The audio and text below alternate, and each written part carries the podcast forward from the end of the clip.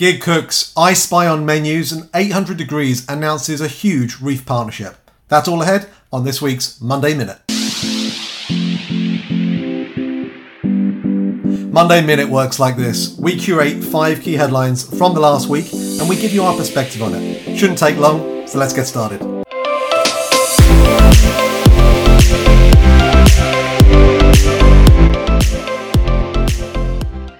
Right, Carl, the first one this week is for you. Uh, California AB 626 has passed, which allows home cooks to prepare meals for others out of their kitchens. What does this mean for the restaurant industry? It's a really interesting area. It was passed earlier this month, Meredith. It's going to enable people to cook meals and their permit approved home kitchen for the purposes of off premise delivery. It's known in some parts as the cottage food industry, but now there are marketplaces that are actually trying to work up this specific thing to really help restaurants, um, not restaurants, but actually home cooks get an alternative way of being able to make income. So what goes through my mind is it's almost like uh, your neighbor being able to uh, create a, a, dish and be able to bring it over and charge you uh, a fee for it. Uh, the actual marketplace that is in the news this week is something called DishDivvy, and obviously they're very excited about this particular news. They charge a, a 15% fee, and 85% um, of the actual total order then goes to the home cook. Now, there is one limitation with this particular legislation, and that is that you can only have 60 dishes prepared out of each kitchen each week. So for me, this is more of a gig cooking opportunity, if you will, as opposed to something where people are going to be creating mass restaurant volume through uh, their own home kitchen. Um, I think there are also a few health and safety things that have to be people have to be mindful of. But there are inspections done. The kitchens can be inspected by both the authorities as well as the marketplaces. Uh, but I think it's an interesting one to watch out for. If it's successful, of course, in California, it could, you know, branch out into other states. And if that happens, then I suspect the larger marketplaces, the DoorDashes and Uber Eats of this world, will take some attention too towards it. Okay, so question two is uh, Jonathan Maze, another one of his podcasts. We featured him last week, if you recall, uh, Deeper Dive. They were talking about the struggle of independence and you know just the difference between them and the big chains. Uh, you listened to this podcast last week, and what was your take on it? Yeah, I mean, it truly has been a tale of two recoveries where the big chains, particularly those big chains that have drive-throughs, have done actually quite well coming out of the pandemic and the independents have continued to struggle. And there's a number of things behind this. Um, you know, one as simple as just um, the certainty as to whether or not something will be open, which Jonathan Maze talks about in the podcast.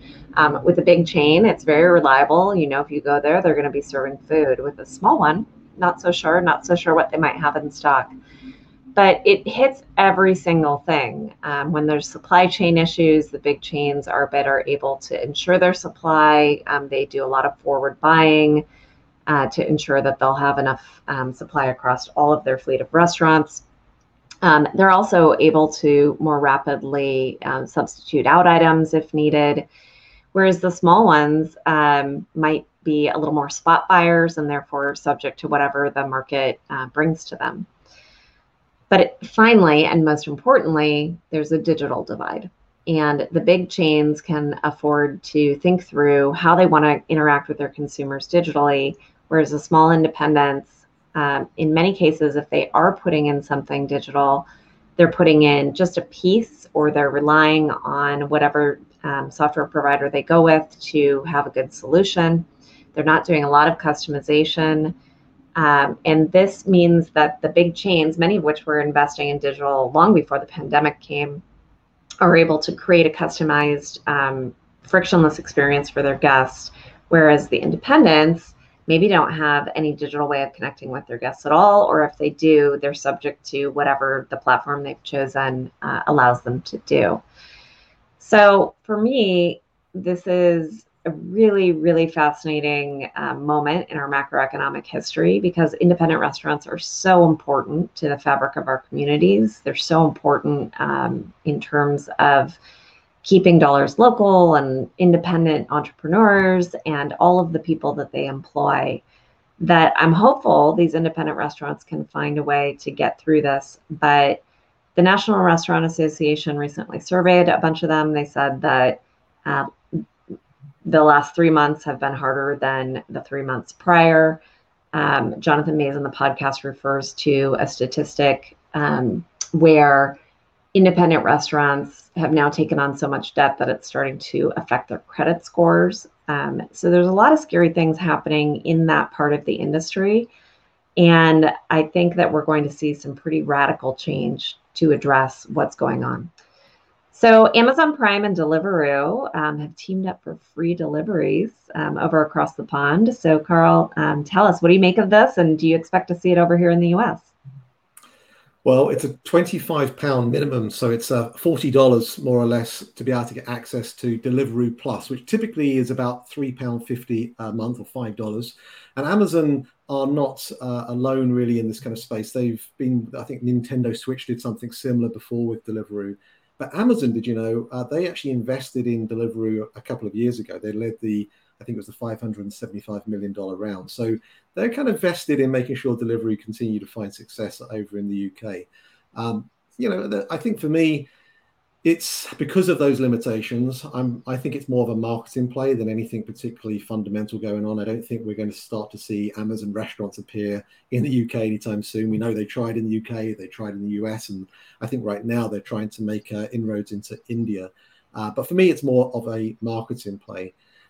As for the US, obviously Amazon Prime is huge here as well. Um, but I wouldn't be surprised if we didn't see the likes of Netflix or T-Mobile and, and various different other subscription-based um, monthly kind of costs be incorporated into a DoorDash or an Uber Eats in the future.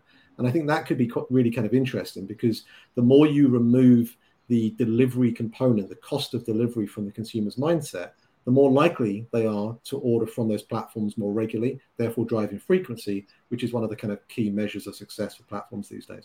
Yeah, I think that's right. And when once you have that sunk cost of having paid the subscription, whether you're paying it directly to DoorDash or through some kind of partner, uh, you think, well, I might as well. I've already paid for it, right? Absolutely. Okay, so our fourth question is some exciting news. Uh, 800 Degrees have basically announced this week that they are teaming up with Reef with expansion plans of up to 500 additional units. Um, what's happening here, and you know, why should everyone be excited about this news? Yeah, well, this is sort of the opposite news of what we just talked about with independents struggling. 800 Degrees is a relatively small brand. They don't have a huge footprint. And for them to suddenly go to 500 units is huge growth overnight and I think it tells you about the way that independent restaurants can thrive going forward. As I understand the deal, it seems like um, Reef and 800 Degrees and Piestro, which is the um, robotic pizza making. Uh, Piestro, Meredith. Piestro. I mean, Piestro. uh, thank you. Thank you for channeling Massimo.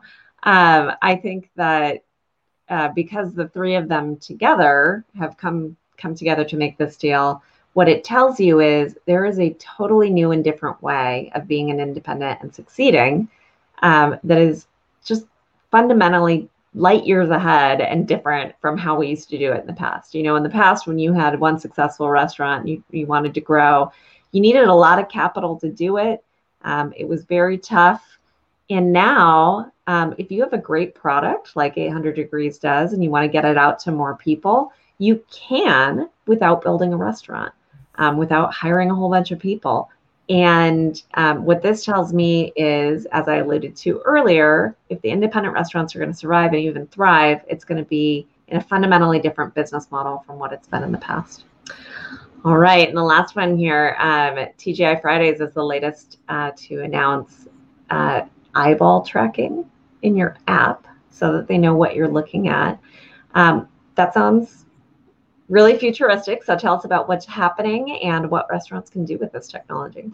Yeah, do you have one of these? I have one of these. I put it in front of. I don't know if you can see that there, but it's a it's a webcam protector. And some okay. people now are having those that they put in front of their cameras because they're concerned about people watching you as you explore whatever you're doing on your computer. And the same thing's happening on people's smartphones. Uh, now, this isn't something that is mainstream yet. A company called Revenue Management Solutions and iMotions uh, did a study uh, with TGI Fridays where they, they looked at the way in which participants scanned a menu, the ordering journey, uh, the way in which their spend patterns happened as a result of that ordering journey. And there were some really interesting things that came out of this. Uh, for example, 50% of the left side of the menu was typically ignored by uh, those that were in the study. And so people typically read in a T based fashion. And I think as um, all the various different restaurant listeners that are you know, thinking about how to redesign their menu for a smartphone or for a computer interface, need to be mindful of how their menu is designed for where con- consumers and guests are going to be looking. They learned that there were four key phases in the buyer's journey. Those were familiarization, exploration, affirmation, and confirmation. And really, what they noticed was that in the exploration phase, that's the piece where people narrow down their choices, they evaluate them further. And the confirmation phase, which is where people are going through the checkout process, is in those two uh, areas where people tended to change what they were choosing to purchase for food that particular at that particular time. And so, with those kind of insights, I think restaurants are going to be able to utilize that insight and be able to ensure they can improve the way in which their menu is displayed, the, way, the ways in which options that they're trying to promote get in front of the consumers that they're trying to promote towards. And while it's a little bit scary in the sense of data privacy, you can see the way in which this kind of technology can help restaurants make better decisions around uh, their menu management. Mm-hmm. Okay, guys, that's it for another week. Hopefully, you found this of interest. Would love to hear from you what you think, whether you agree with us, whether you disagree with us. Uh, please leave your comments below. Follow us on all the main social platforms, and we look forward to seeing you next week.